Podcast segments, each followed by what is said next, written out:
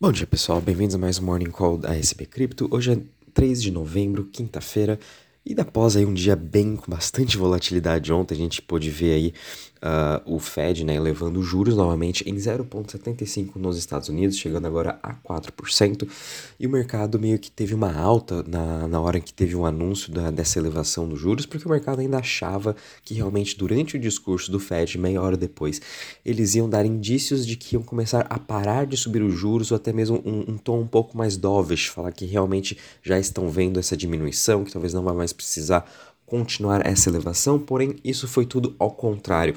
No momento em que o Jerome Powell começou a dar sua entrevista e começaram a vir as perguntas dos jornalistas, ele continuou falando de que os Estados Unidos vai continuar elevando os juros até que a inflação esteja controlada. A gente vai ter agora uma próxima reunião dia 14 de dezembro, muito provavelmente vai vir aí de 0,5% a 0,75% de alta. Ele não deu indícios nenhum de que vai subir 0,75%, 0,5%, 0,25%, ele deixou isso muito em aberto, porém pelo tom que ele comentou, né, pelo tom que os membros do Federal Reserve estão vendo, é que eles vão estar analisando os dados que vão vir agora da inflação, vão estar vendo também os dados da inflação que vão sair em dezembro, para daí tomar a decisão correta, né. Então, na verdade, ele deixou bem aberto esse leque, que pode sim subir de 0,25% até, quem sabe, 1%. O mercado realmente ficou bem perdido, por isso que a gente também viu uma queda muito forte em todos os mercados globais, né, durante aí a entrevista do Powell. Mas enfim, a gente sabe que a inflação no mundo todo continua muito alta, principalmente na Europa também continuando acima dos 10,7%. Semana que vem vão vir os dados de inflação nos Estados Unidos, o que provavelmente vai vir também um pouco em linha do que já está esperado, é 8,1%. Vamos estar analisando, se vier acima do esperado a gente vai continuar vendo uma queda nos mercados, né, porque isso vai sinalizar que o Fed realmente vai subir mais agressivamente os juros em dezembro. E a reunião de dezembro, a última reunião do ano, vai ser a reunião mais importante que tem, que vai ditar aí o ritmo de 2023. Com isso aí, a gente ainda continua vendo, né, pelo lado aqui de cripto, até que a gente hoje está praticamente no 0 a 0, o mercado no geral está caindo 0,13%. Quando a gente já compara os mercados tradicionais, né, principalmente da Europa, que já estava fechada ontem, quando teve aí o anúncio do Fed, está aí realizando o seu preço, né, com uma queda de mais de 1,30%. Porém, quando a gente vê o futuro dos Estados Unidos, também está praticamente no 0 a 0. O mercado de cripto, então, está caindo 0,13%, Bitcoin caindo 0,83% a 20.266, Bitcoin continua muito bem se segurando nessa região dos $20.000, a gente está vendo aí ele operando nessa reunião, já faz aí mais de 3, 4 meses, né?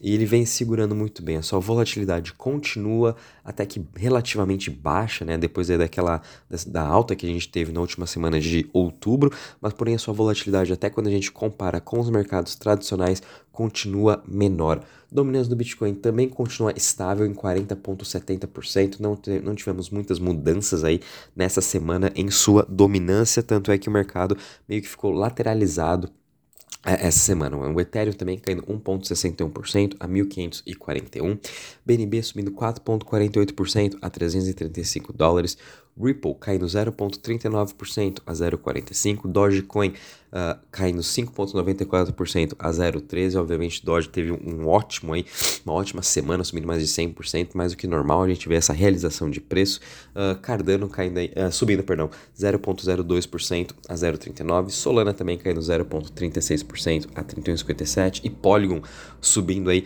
12,30% a 0,96%, daqui a pouco vou estar falando um pouco mais de Polygon.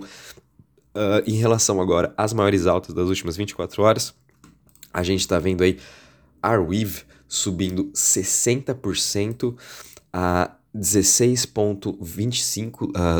Arweave também já vou comentar daqui a pouco nas notícias, quando também comentar de Polygon, tá pessoal? Então ela já está subindo aí 60% hoje. Seguido a gente tem Filecoin subindo 15,27% a 6,09%. Flow subindo 14,89% a 1,88%. Mina Protocol subindo aí 13,23% a 0,76%. Em relação agora às maiores quedas das últimas 24 horas, a gente está vendo aí que Dogecoin está caindo 5,94% a 0,13%.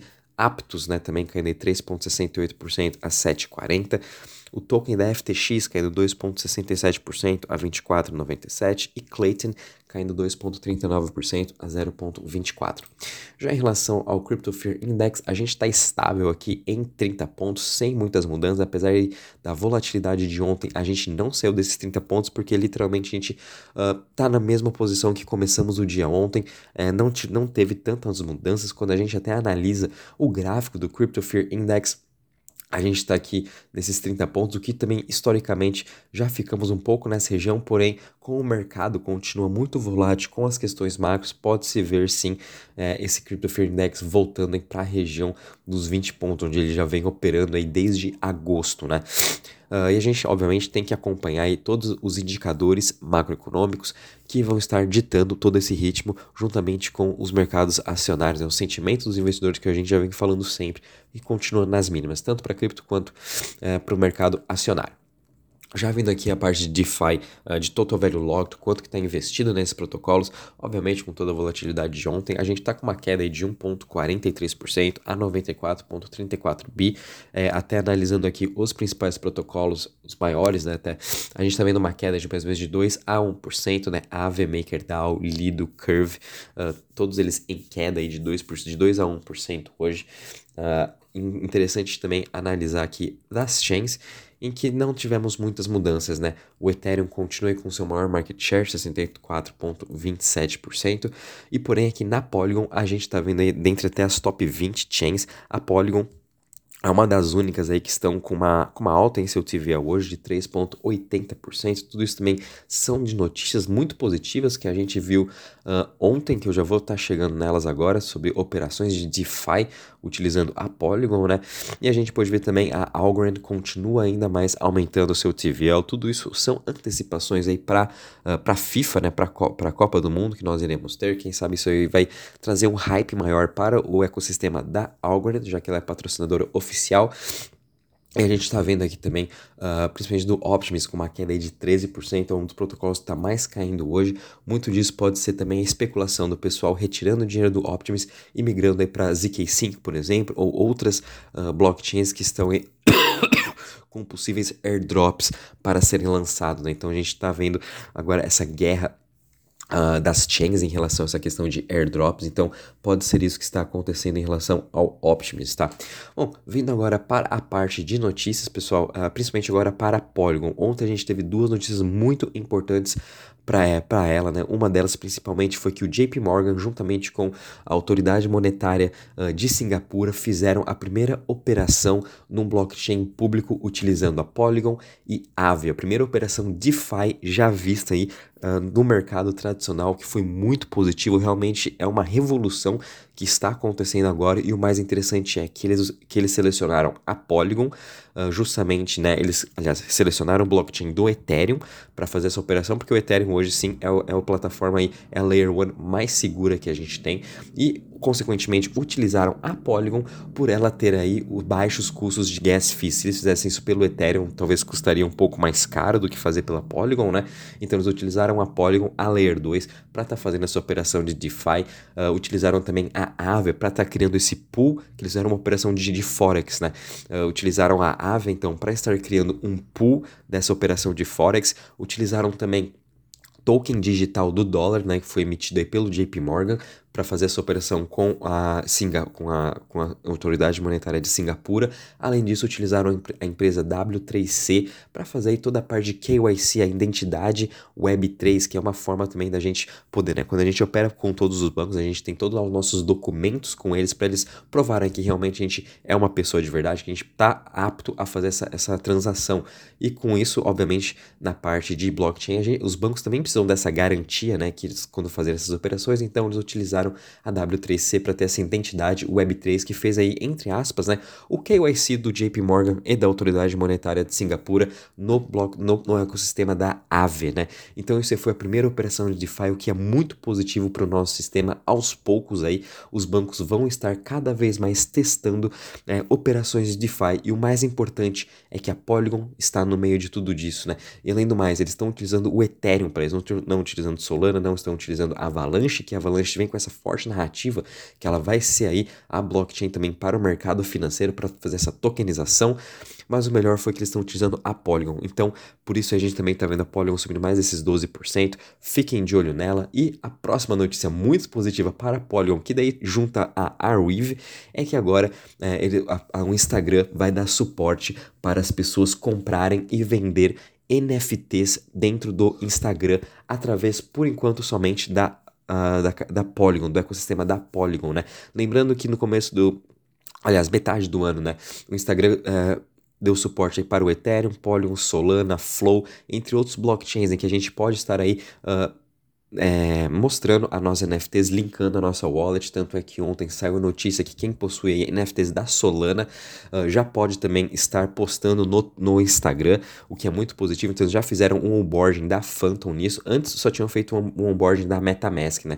E agora o Instagram virou um marketplace de NFT, o que isso é muito positivo aí para a Polygon. E também o Instagram está utilizando a Arweave para guardar todas essas imagens que as pessoas estão mintando, que estão comprando e vendendo, que eu achei muito positivo também.